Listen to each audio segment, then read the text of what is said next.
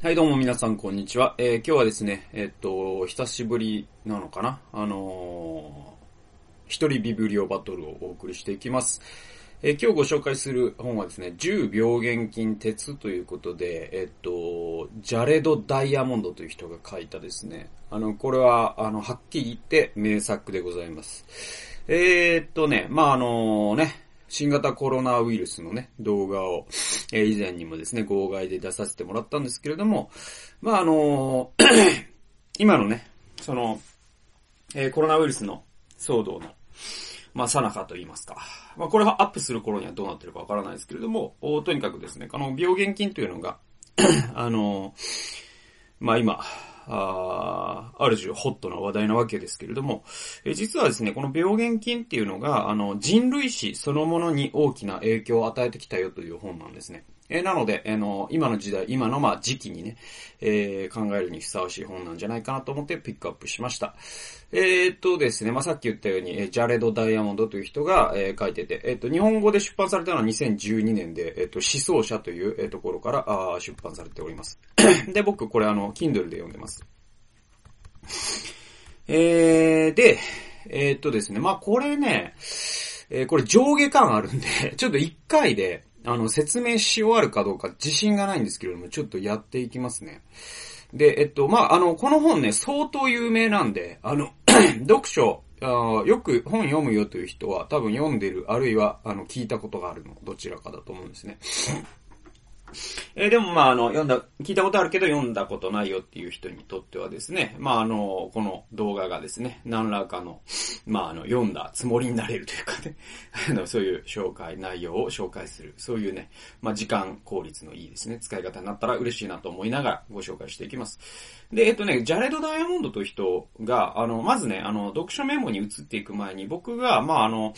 えー、当時ですね、あの、で読書のその抜粋、えー、をしつつも、この、あの、上巻を読んだ時に、あの、なんだろう、えー、この本の、を読んでの感想みたいなことをエボ、エバーノートにですね、あの、メモをしていたので、それをちょっとまずはね、読みたいと思います。はい。で、えっと、ジャレド・ダイヤモンドの根源的な問いというのは、えー、人類の長い歴史の中で、ある大陸や人種には高度な文明が発達、発展し、現在ならば白人がその覇権を握っているが、それはなぜか、理由は、えー、それがなぜかと。で、理由は、えー、人間の遺伝子の側にあるのか、それとも地理的な理由、偶然の産物、食性、気候、その他の理由によるものなのか、それは一体何なのかというものなんですよね。で、えっと、何がそれを決定しているのかという、〇〇決定論っていうのを、それぞれ注意深く検証していくっていう筋立てになっているっていう。まあ、なんとか決定論ってね、あの、いろんなのがあるんですけれども、この考え方は、あの、割と覚えておくと便利です。です。で、まずですね、遺伝子決定論っていうのがあるんですよ。結構人気があるんですよね。で、えっと、遺伝子決定論を人気荒らしめるようにしたですね、決定的な書籍は、あの、皆さんもきっと聞いたことのある、えー、リチャード・ドーキンスという人が書いた、リコテ式な遺伝子という本ですね。これはまあ世界中でベストセラーになった結果、割とね、あの、遺伝子決定論っていうのが、あのーえー、結構ね、言論会でですね、優勢になっていくんですね。でも、ジャレド・ダイヤモンドはそれを疑うんですよ。じゃあ遺伝子決定論じゃないとしたら何なのみたいな仮説をね、それぞれ検検証していくんですね。で、えっと、まず、結果があるわけです。結果って何かっていうと、現代の、まあ、世界の派遣ですね。ルールを作ってるのは白人なわけじゃないですか。え、でもこれずっとそうだったわけじゃなくて、中世は実は、えー、世界の派遣国って、えー、まあ、中国だったんですよね。アジアにあったんですよね。で、えっと、もちろん、あの、中国が、あじゃあヨーロッパを支配してたとかそういう感じではないんですよね。当時の世界って、まあ、お互いが今ほどですね、干渉し合わないっていうのがあるんだけれども、でも明らかに言えるのは中世においては ヨーロッパの社会よりも中国を中心とするアジアの社会の方が、あの、発展してたんですよ。それはあの、科学技術においても、社会ですね、その、お金というシステムであったりとか、羅針盤とかですね、えっ、ー、と、天体学とかですね、まあ、あらゆる意味において、アジアというか、中国が先に行ってた、その文明をリードしてたんですね。えでもそれが、えっ、ー、と、産業革命で逆転するんですね。で、逆転した結果、今、白人が世界のルールを作るという、えー、21世紀に我々は生きてると。じゃあ、この白人があルールを作るという状況にあるというのは、一体何なのと。で、これを遺伝子決定論で考えるとどうなるかというと、白人の遺伝子が優れているからだということになるんですね。アジア人とかアフリカ人よりも。でもそれ本当にそうなのっていうのが、まあまず、ジャ、ジャレド・ダイヤモンドの問いなんですよ。で、じゃあ他には何がある？地理的な要因なのかと。ね。ヨーロッパという大陸、あるいはアメ北アメリカという大陸がですね、南アメリカとかアジアよりも優れていたから、まあ、地理的要因が整っていたから、今派遣を握るようになったの。それともそうじゃないのみたいなことを検証していきます。で、また植生ですね。植物とか、そこに生える植物とかが決定してるの。それともそうじゃないの気候なのかと。とかですね。いろんなね、あの、仮説を立てていくんです。で、それが実際にどうなのかっていうのを一つ一つ検証していくっていう、えー、本なんです。だからこの不思議なタイトル、10病原菌鉄っていうのは、あの、そういった検証の結果生まれてくる、えー、キーワードなんですね。で、まあ、あの、次の僕のメモを読んでいきますと、こういう風に書いてるんですね。1997年に英語で出版された本書が、あ、これすごいですね。97年なんですね。で、日本語で出版されてるのが2012年なんで、相当時間かかってるんですね。で、欧米でベストセラーになった理由の一つが上巻を読んで分かったと。で、一つの数性として、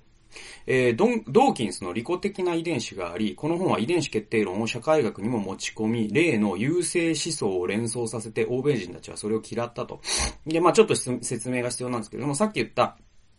遺伝子決定論でいくとですね、あの、白人の遺伝子っていうのは、アジアとかアフリカ人よりも、の遺伝子よりも優れているんだっていう、えー、なぜなら白人が今んとこ、その世界のルールメーカーじゃないかと。それは優秀だから違いないみたいな、え、考え方っていうのは、あの、ドーキンスはそれを言ってないですよ。言ってないけど、ドーキンスの利己的な遺伝子っていうのは、ある種のこう、思想なんですよ。どういう思想かというと、遺伝子決定論っていう思想なんですね。で、この遺伝子決定論に基づくと、基本的にその、今優れている、発達している文明っていうのは遺伝子によって決定されてるって考えますから、えー、そうしますとですね、当然、あの、白人の遺伝子が、あ他の人種の 遺伝子よりも優れているということになるんですね。え、ただ、これはですね、欧米ではというか、まあ、世界中で、まあちょっと物議を醸すんですね。で、特に欧米では非常にセンシティブなえ話で、というのはですね、優勢思想という思想がありましてですね。これは、あのー、皆さんもご存知の通り、ナチスが 打ち出していた思想なんですよ。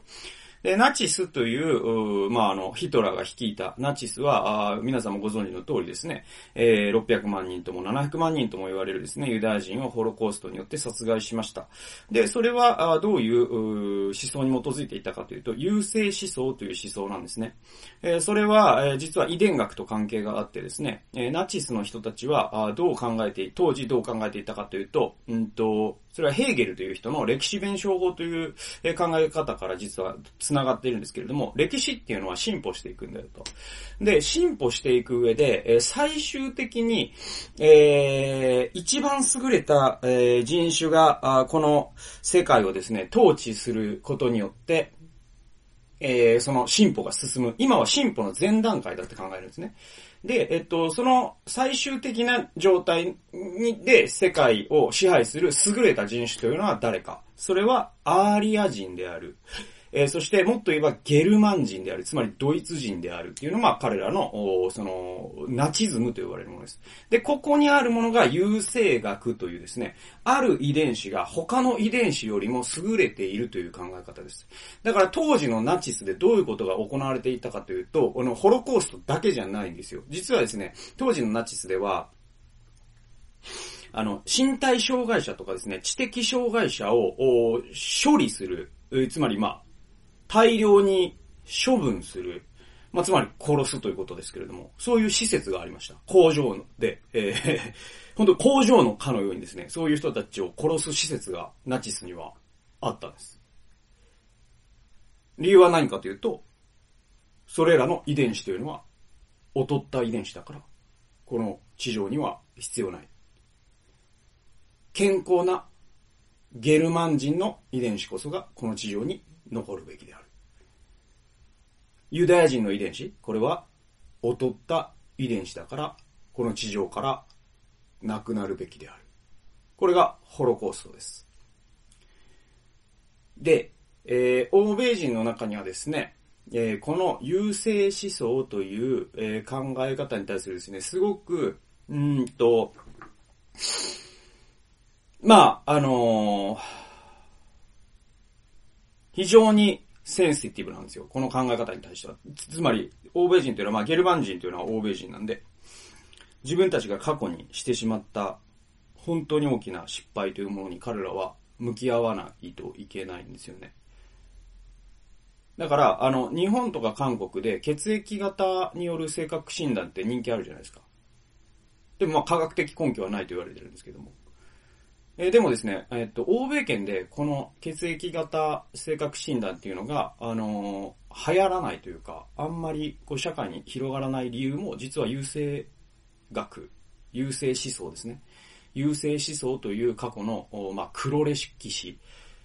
黒歴史にあるんじゃないかと言われているんですね。というのは、あの、血液型性格診断って、つまり、えっ、ー、と、遺伝子ですよね。血液型って遺伝子の型のことですから、え遺伝子の型が、あその人の性格とかを決定づけるっていうのは、実はこれ遺伝子決定論なんですよね。まあ、広い意味では、性格診、あの、血液型し性格診断って遺伝子決定論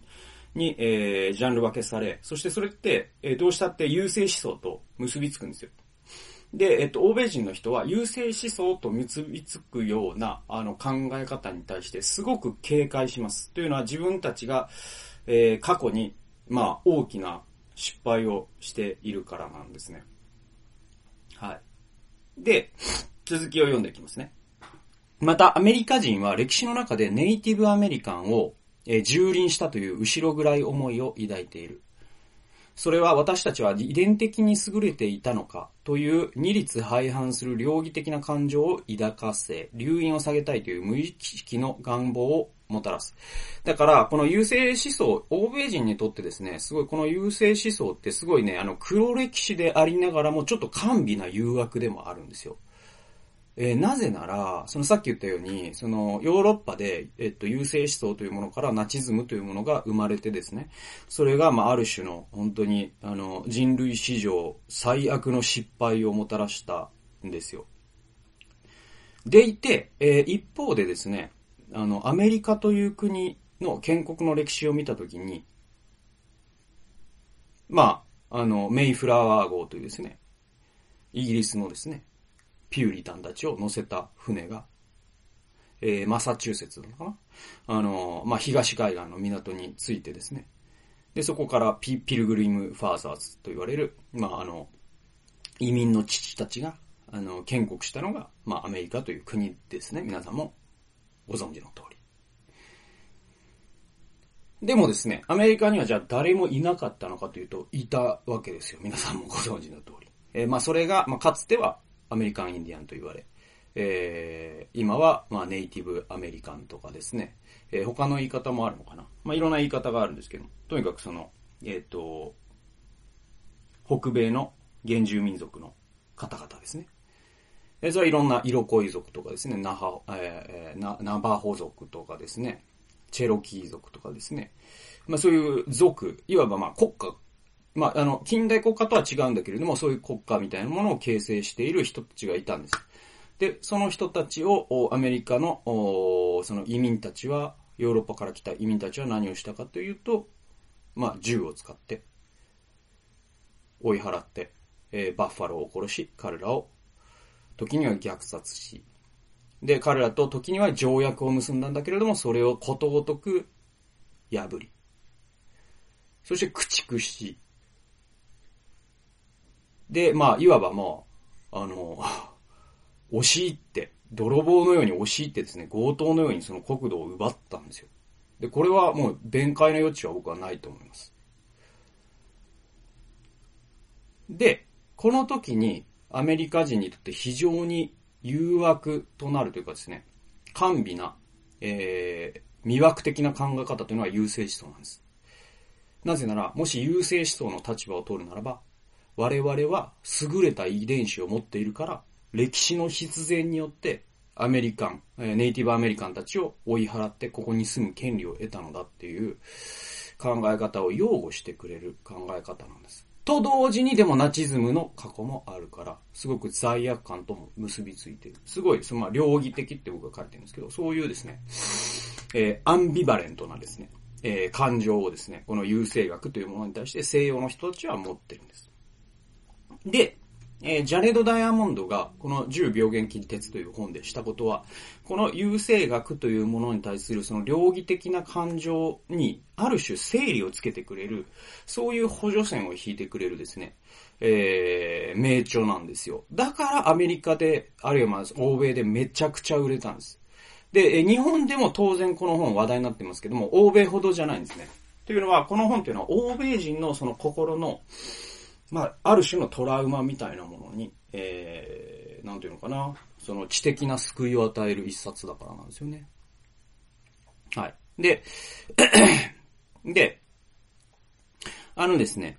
まあ、この本にある、続き読んでいきますと、この本にある、実はインディアンが滅んだのは武力によってではなく、これまあネイティブアメリカンですね。が滅んだのは武力によってではなく、200年という年月をかけて、え旧大陸から来た病原体によって大部分が死んだのだという説明は彼らの在籍感を適度に拭い、彼らの民族的な食材意識につながる。僕は読みながらそう思った。まあ僕っていうのは僕でのことですね。え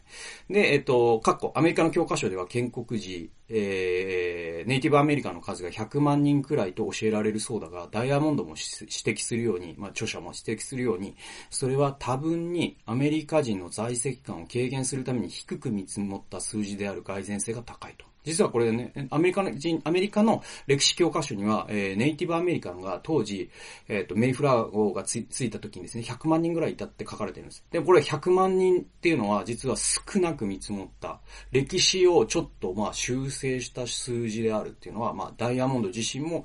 指摘してることで多分歴史家もそう言ってるんですね。っていうのはなんでかというと、まあ、200万人って言うとまあ200万人殺したことになるし、500万人って言うとそんなに殺したのかってことなんで、まあちょっとでも在籍感を小さくしたいわけですよ。はい、で、えっと、また実際ほとんどが病原菌で死んだという物的証拠もない。もちろん程度問題で事実そのようなことがあったことは認めるがというね、えー、そういうことなんですよね。でね、えっと、まあ、この本の中に出てくる重要な記,、記述の一つがですね、あのー、ヨーロッパの人たちが、えっ、ー、と、北ヨーロッパの人たちは、北アメリカ大陸に行きましたね。で、南ヨーロッパの人たち、つまり、イイタ、えー、スペインかな。えっ、ー、と、そうですね。スペイン、ポルトガルの人たちは、南米大陸に行きましたよね。入植しましたよね。はい。で、北米には、ネイティブアメリカンがいましたね。で、南米には誰が、誰がいたかというと、えー、南米の原住民族がいたんですよ。えっと、なんて呼ぶんだっけ？忘れちゃったけど、あの、はい。で、アポカリプトとかに出てくる人たちですよ。まあ、アステカ文明とかそういうのを作った人たちですね。で、えっと、その、スペイン、ポルトガルのヨーロッパ人は、えー、彼らを、まあ、戦争によって滅ぼしたんですよね。はい。で、えっと、北米のね、えヨーロッパ人は、えっ、ー、と、ネイティブアメリカンを滅ぼしたっていうのは、まあ、史実としてあるんですけど、実はですね、これね、戦争で、えっ、ー、と、銃によって彼らがじゃあ滅ぼされたのかっていう説もあるんですけれども、実は銃によって滅ぼしたのも確かに史実としてあるんですよ。で、その武力の差っていうのは当然あるわけですね。えっ、と、ヨーロッパには、えー、銃というものがすでにあったし、大砲というものもあったし、戦艦というものもあったと。だけれども、えっ、と、ネイティブアメリカンとか南米の先住民族にはですね、そういった、ああの、近代的な兵器というものがなかったので、その兵器の差、圧倒的な差によって、まあ、彼らが駆逐されていったんだという説があります。でも、同時にもう一個の説がございまして、それは何かと言いますと、病原菌なんだっていう説があるんです。で、これ実際ね、あの、証拠もあるんですよ。で、どういう話かというと、あのー、ヨーロッパっていう、う社会と、そのネイティブアメリカの社会の一番の違いの一つは、文明の差もあるんだけれども、病原体、あつまりまあ免疫ですね。免疫の差が大きいんだっていうんですよ。え、どういうことかと言いますと、あの、ヨーロッパというですね、あの、大陸はですね、ローマ帝国の時代から、そのあらゆる人種が交易してましたよね。で、中世はちょっと、まあ、王国がね、乱立して、でも、あんまり交流がない時代とかもあるんですけども、それでも、やっぱりですね、ヨーロッパ大陸というのは、まあ、今の EU を考えたらわかるようにですね、そのローマ帝国の時代から、様々な人が交易していたんですね。地中海という交通路を使ってですね。えー、そうしますと、様々な人種の人が交易するとどうなるか。えー、それは今我々が直面している状況を見ればわかる通り、伝染病が流行るんですよ。え、それは何、なぜかというと、人が交易するときには、え、その時に病原体を媒介するからです。え、だからヨーロッパの歴史というのは、実はペストとかですね、黒死病とかですね、スペイン風邪とかですね、そういった大規模な病原体との戦いでもあるんですね。なので、ローマ帝国の、本当にこう、人口のね、1割とかが死んだよというような、あそういう流行り病ですね、ペストとかっていうのも、えー、たくさん起きましたし、あるいはその街がもう全滅してしまうようなこともあったしですね、そういったこととの戦いだったわけですよ、ヨーロッパの歴史って。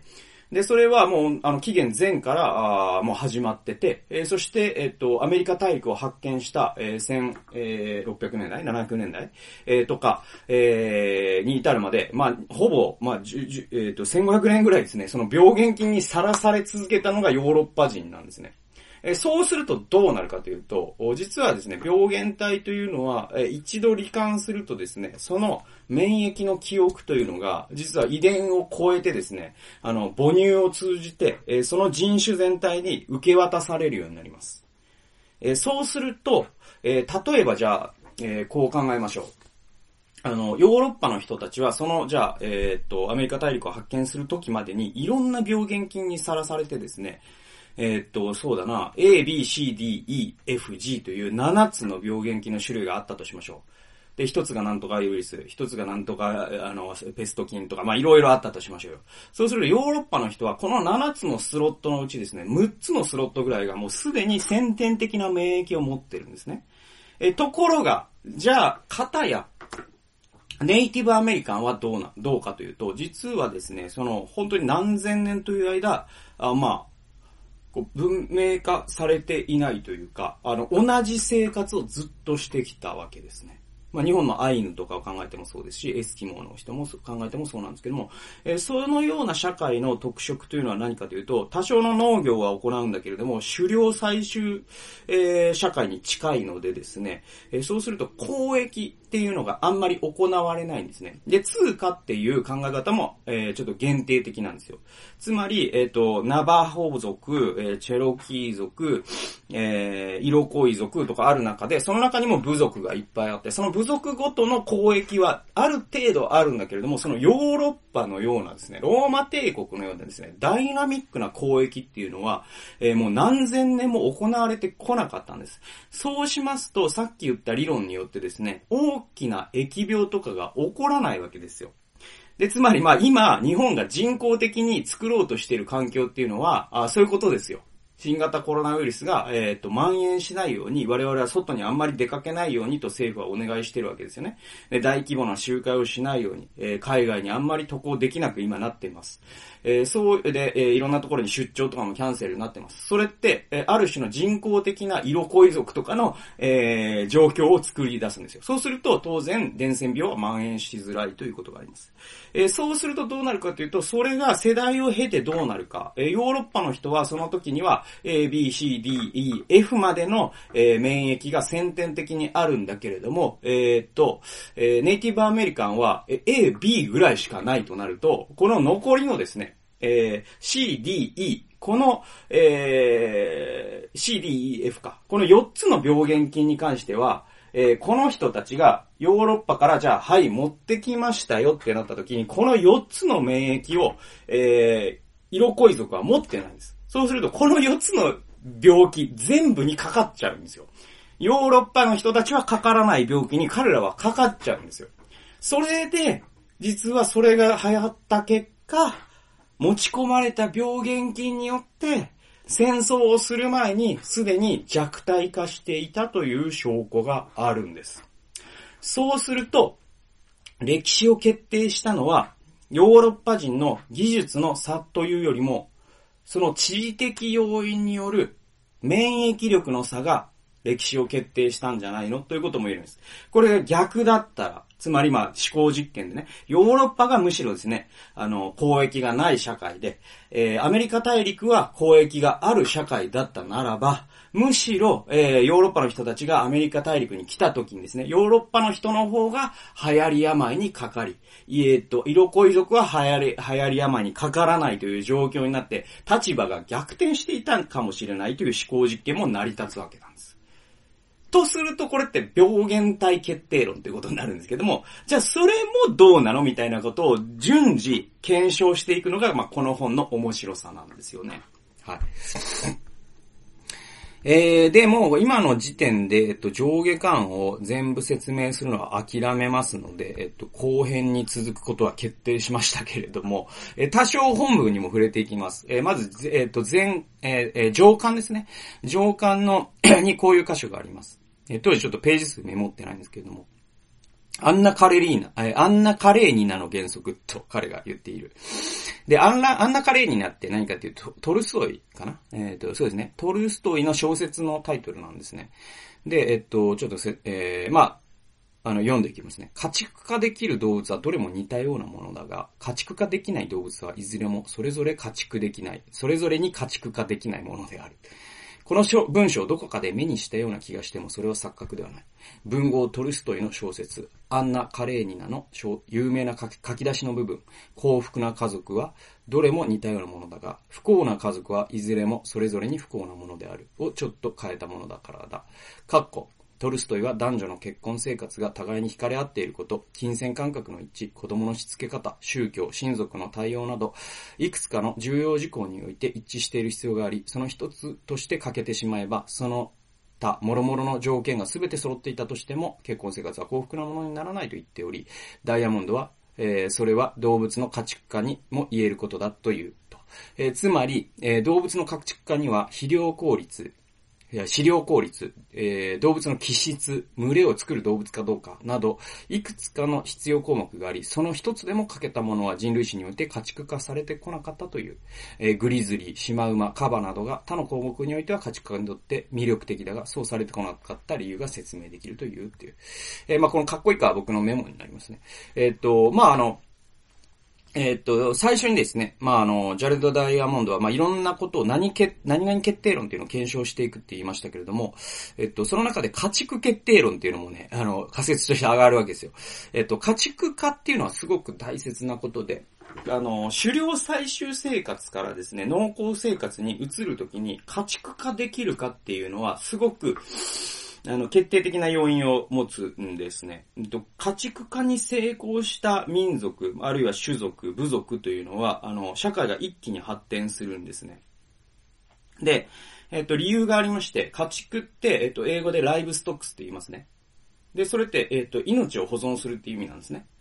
えー、つまり、えー、でいて、えっと、旧約聖書とかで家畜の数って出てくるんですよ。アブラハムは、えっ、ー、と、牛を何千頭持ってましたって言いますね。で、あれって今で言うと財産目録なんですね。えっ、ー、と、アブラハムがじゃあ牛を三千頭持っていましたという記述がじゃあ旧約聖書にあったとすると、それって現代で言うと、ジェフ・ベゾスの、えっ、ー、と、総資産は何兆ドルっていうのと同じことなんです。えー、当時貨幣というものが相対的に今ほど、えー、決定的な意味を持たないので、えー、一番決定的な意味を持ったのはライブストックス、命を保存する家畜の数だったんですよ。で、家畜というのはなんで意味があるかというと、農作物というものをその食べてくれて、えその家畜を通してもちろん農耕にも使うことができるし、そして食べることもできるし、つまりその、えっ、と、生活に幅を持たせてくれるんですね。これが狩猟採集生活と、その農耕生活ですね。えー、で、えっ、ー、と、狩猟採集生活よりも農耕生活の方が、実は社会全体が大きくなりやすいし、豊かになりやすいっていうのは歴史が証明してるんですけれども、その農耕生活に移れるかどうかというのが、そこにいる、まあ、獣と言いますかですね。動物を家畜化できるかというところにかかってくるんですよ。はい。で、えー、よく知られているようにですね、まあ、あの、ネイティブアメリカンってバッファローをですね、家畜化できてないですよね。でも、えー、ヨーロッパではですね、えっと、昔から、あかなりの昔からですね、えっと、牛を家畜化していますし、えっと、羊を家畜化してますしですね、豚も家畜化してますし、初初段階から。で、家畜化って実は、えっと、もともと野生、もともと家畜として作られた動物ってないんですよ。これ重要なんですけど、馬もそうですけれども、もともと家畜として作られた動物なんで一つもないんです。そうじゃなくて、えっ、ー、と、えっ、と、豚だったらイノシシをちょっとずつちょっとずつ品種改良して飼いやすい形にしたのが今の、えー、豚なんですよ。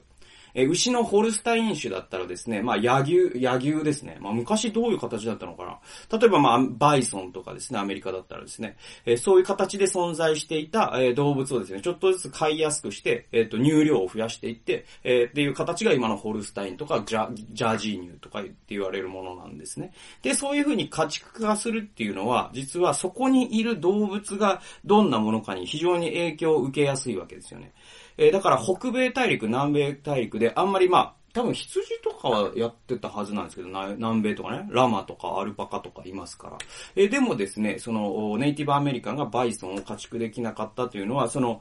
えっ、と、そこ、環境要因じゃないですか。アメ、えっ、と、ネイティブアメリカンはバイソンを家畜化できなかったのは、その、その脳みそが足りなかったわけではなくて、バイソンという、えっ、と、動物のあ、そうですね。バイ、バイソンの絵がここにありますわ。僕、バイソンのね、バイソンのシールを、あの、パソコンに貼ってます。ちなみに。ちょっと余談でしたけど。はい。で、でいて、えっと、あの、バイソンという動物の、もう、気質っていうのが、ちょっと家畜化に向かないんですよね。で、家畜化できるには、あの、ある程度人間のこう言うこと聞いてくれないと、家畜化って絶対できないです。狼とか家畜化できないじゃないですか。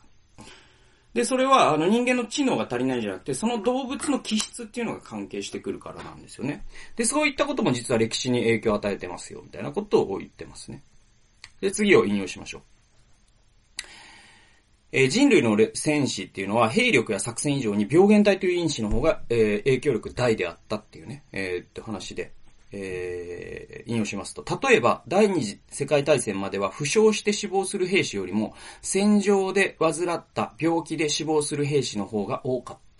戦士、まあ、戦争の歴史は偉大な将軍を褒めたたえているが、えー、過去の戦争で勝利したのは必ずしも最も優れた将軍や武器を持った側ではなかった。過去の戦争において勝利できたのは、立ちの悪い病原病原菌に対して免疫を持っていて、免疫のない相手側にその病気を移すことができた側であるっていう。これ面白いですよね。だからさっきのまあ、ネイティブアメリカンとヨーロッパ人の戦いというのを決定づけたのは、えっ、ー、と、ヨーロッパ人の将軍が優れたっていたというよりも、ヨーロッパ人が病原菌を移すことに成功したからだっていうですね、え考え方もできるよと言っていて、こういう視点って結構本当面白いなと思いますね。で、そういう視点で実際ですね、じゃあ日本の歴史とか見ていくと結構面白いんじゃないか。まあ、やってる本を僕知らないし、やってる人なんて知らないけど、そういう考え方も実はでききるには関ヶ原とかどうなんだろうな。ちょっと興味ありますね。はい。えー、で、えー、っとですね。次、オーストラリア人ヨーロッパウサギ、えー、病原菌の三つどもえの戦いの勝者は病原菌だったっていう話で、えー、っと、ちょっと説明していきます。説明というか読んでいきます。オーストラリアでは、えー、19世紀に持ち込まれて大量発生していたヨーロッパウサギを、えー、駆除し、農産物に対する被害を食い止める目的で、意図的にミクソーマウイルスが持ち込まれた。えー、そんなことがあったんですね。はい。僕もちょっと改めてそっかと思うんですけど。はい。あの、まあまあまあ、あの、もう読んだ通りで、えっ、ー、と、ヨーロッパウサギっていうのを、おと、オーストラリアに、ある時、19世紀に持ち込んじゃったんですね、ヨーロッパの人たちが。だから今、今で言うなんだろう、あの、あの、池の水の話 抜いていいですかの話じゃないけど、外来種が、あの、増えすぎたっていう話で。で、オーストラリア大陸で、そのヨーロッパから持ち込まれたウサギがまあ増えすぎちゃって、で、それがまあ農、作業をね、えー、っと、食い荒らすというですね、被害が起きたと。で、じゃあ困ったことになったねって言って、オーストラリア人、えー、当時のまあヨーロッパの人と、まあオーストラリアの人たちが何をしたかっていうと、ミクソーマウイルスっていう、まあう、うさぎを殺すようなですね、病原菌を持ち込んだんですよ。で、うさぎを殺そうとしたんですね。で、えっと、最初の年、過去1950年には、ミクソーマウイルスは感染したウサギの99.8%を致死させるという、オーストラリアの農民にとっては満足のいく結果果を示した。だが、この致死率は2年目には90%に落ち込み、数年後には25%にまで減少して、結局、ウサギの撲滅にならなかった。このような結果になったのは、ミクソーマウイルスがウサギの利益でも人間の利益でもなく、自分の利益に合うように変化したからであるっていうね。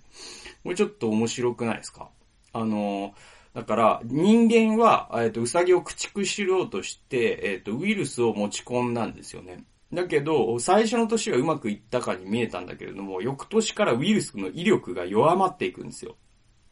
はい。で、えっと、結局、えー、なんだ、数年後には25%にまで減少して、結局、ウサギの中で、えっと、怖いウイルスではなくなってしまったんですね。で、えっと、じゃあ誰が一番この中で頭が良かったかというと、ウイルスなんですよね。というのは、ウイルスは、えっと、99.8%殺しすぎると、このままじゃ宿主がいなくなっちゃうって、あの、ウイルスは考えないですよ。ウイルスに脳はないですから。で、ウイルスに細胞すらないんですからね。ウイルスって、えっと、細胞の中でしか生きていけないんでね。で、えっと、えー、すごくないですか？だから、まあ一番頭良かったのはウイルスなんですね。まあ頭良かったっていう表現が正しいかどうかわかんないけど、ウイルスってだから自己生存本能があるから、そういう風にこう死亡率とかを調節することで宿主を保とうとするんですよね。これちょっと面白いなと思いましたね。で、じゃあ今日、本日最後の引用になります。これちょっと後編にね、すいませんけれども続かせていただきますけれども、本日最後の、まあ、前、えー、っと、前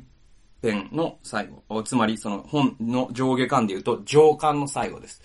で、本書、括弧前半のまとめのような一節っていうのがあって、えっ、ー、と、これを引用します。非ヨーロッパ人を征服したヨーロッパ人が、あより優れた武器を持っていたことは事実である。より進歩した技術や、より発達した政治機構を持っていたことも間違いない。しかし、このことだけでは少数のヨーロッパ人が圧倒的な数の先住民が暮らしていた南北アメリカ大陸やその他の地域に進出していき、えー、彼らにとって変わった事実は説明できない。そのような結果になったのはヨーロッパ人が家畜との長いえー、信仰から免疫を持つようになった病原菌をとんでもない贈り物として進出、えー、地域の先住民に渡したからだったのであるという、えー、面白いですよね。で、だから僕がさっき言った、そのローマ帝国とかで、えー、人の交易があっただけじゃなくて、実は家畜化と病原菌をですね、ジャレド・ダイヤモンドはですね、すごい大事な要素だと考えていて。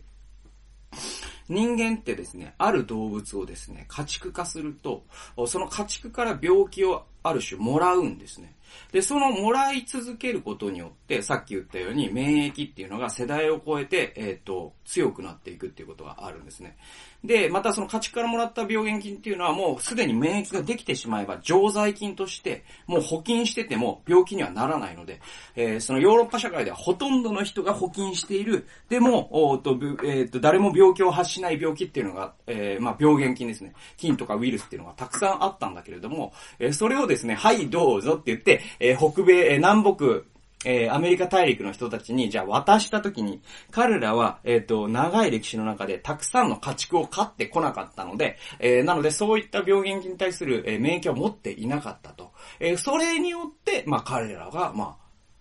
なんていうか、自然に滅びていってくれた、みたいな側面もあるんだよっていうのが、まあ、あの、この10病原菌鉄という、まあ、人類史をね、辿っていく、えー、ストーリーの中の前半の一つのピリオドなんですね。ちょっとこれ面白いですよね。で、まああの、ちょっと脇道にそれるんだけど関係のある話で、これあのね、まあ花粉症とかに悩んでいるね、人にはですね、一つの面白い示唆するような話があって、えっとね、オランダの、科学者の論文っていうのがあって、えっとね、それすごく面白いんですよね。これ、2006年とかの研究だったと思うんですけども、えっと、オランダの科学者がですね、あの、大規模な疫学調査をしたんですね。で、それは、えっと、なんだかな。いわゆるその自己免疫疾患ってあるじゃないですか。で、花粉症もある種の自己免疫疾患ですよね。で、アトピーも自己免疫疾患ですね。で、えー、喘息も自己免疫疾患ですね。で、だから現代の、その、いわば、まあ、特にまあ子供とかが多いのかな、を悩ませる、数多くの病っていうのは自己免疫疾患なんですよね。で、えっと、それを疫学調査したっていうオランダ人の学者の研究があってですね、それがすごく面白くて、それ何かっていうと、実はね、オランダでは前々から言われてたことがあって、それは何かというと、あの、酪農家、まあ、オランダって酪農の国なんですね。まあ、牛乳とかすごく、あの、飲む国なんで。で、えっと、オランダ酪農王国で。で、えっと、オランダで前々から言われてたことは何かっていうと、酪農家の子供たちは自己免疫疾患にならないっていう、まあ、経験的に知られてたことがあったんですよ。で、それを大規模な疫学調査をしたっていう研究があるんですよ。で、それはまあだからアムステルダムとかその都市部に住んでて、ほとんどそういう自然との接触がない、えっ、ー、と、家庭の子供たちの、まあ、を、えー、何百人なのか何千人なのかね、調べるんですよ。で、一方、田舎に住んでて、えっ、ー、と、親が酪農家だっていう、えー、子供たちを調べるんですよ。で、そうすると明らかにその自己免疫疾患の発症率が違うんですって。で、その違いっていうのを遡ってえ原因を突き詰めていくとあることが分かったんです。それ何かっていうと、実はですね、母親に関係があるってことが分かったんですよ。で、その酪農家ですら、母親が、えっ、ー、と、授乳期間中だったか妊娠期間中のどっちかに、えっ、ー、と、その牛にさらされる、まあ、農作業をしない場合、えっ、ー、と、都市部の子供たちと同じぐらいの自己免疫疾患の発症率に上がっちゃうってことが分かったんです。つまり何かっていうと、母親が、え妊娠中とか授乳中に、えっと、その、牛由来のまあ、病原菌とかにさらされることによってですね、母親の中の初乳ってあるじゃないですか。あの、まあ、免疫の宝庫とされる。それによって、まあ、母親の免疫を子供に、まあ、あの、受け渡すと言われてるんですけれども、その初乳の中にですね、母親が牛由来の病原菌とかですね、いろんな塵とかですね、あとその牛のまあダニとかもあるでしょう。そういうものがですね、粘膜から入りますよね。で、それによってこう、母親の体内でいろんなことが起こるんです。で、そのいろんなことの中には、いろんな免疫細胞、いろんな種類の免疫細胞を取り揃えるということも起こるんですよ。で、それが初乳を通して、えー、まあ、あの、赤ちゃんに受け渡された結果、その赤ちゃんは自己免疫疾患に対して耐性を持つようになるっていう、えー、結果があって、ちょっと面白いですよね。で、まあ日本の研究者でも、あのー、実は自己免疫疾患、アトピーとかですね、喘息とか、あの、花粉症とかそういうのって清潔病だって言ってる人が多いんですけれども、結局その、えー、人間って、あの、病原菌とか、その不潔な状況ですね。これにさらされすぎるのも当然良くないんですけれども、さらされなさすぎるのも実は良くないということは、あの、科学的に実証されてるんですよね。だからまあ、ちょっとなんか、この本のまとめとしてはあまりにも歪小な話になりすぎてるんですけども。でももしね、子育て中のね、お父さんお母さんがもし、あの、聞いてる人、見てる人の中にいるんであれば、まあなんかあんまりですね、あの、子供に対して潔癖になりすぎるっていうのは、実は子供の健康にとって、実はマイナスにもなりかねないよっていうことを、僕は最後に申し上げて、とりあえず、えー、もうめっちゃ長くなっちゃったんで、えー、っと、前編を終わりたいと思います。じゃあ次回ですね、あの、後編の方をですね、説明していきたいと思います。えー、長くなりましたけれども、最後まで10病原菌鉄前編お聞きくださりありがとうございました。それではまた次回の動画及び音源でお会いしましょう。さよなら。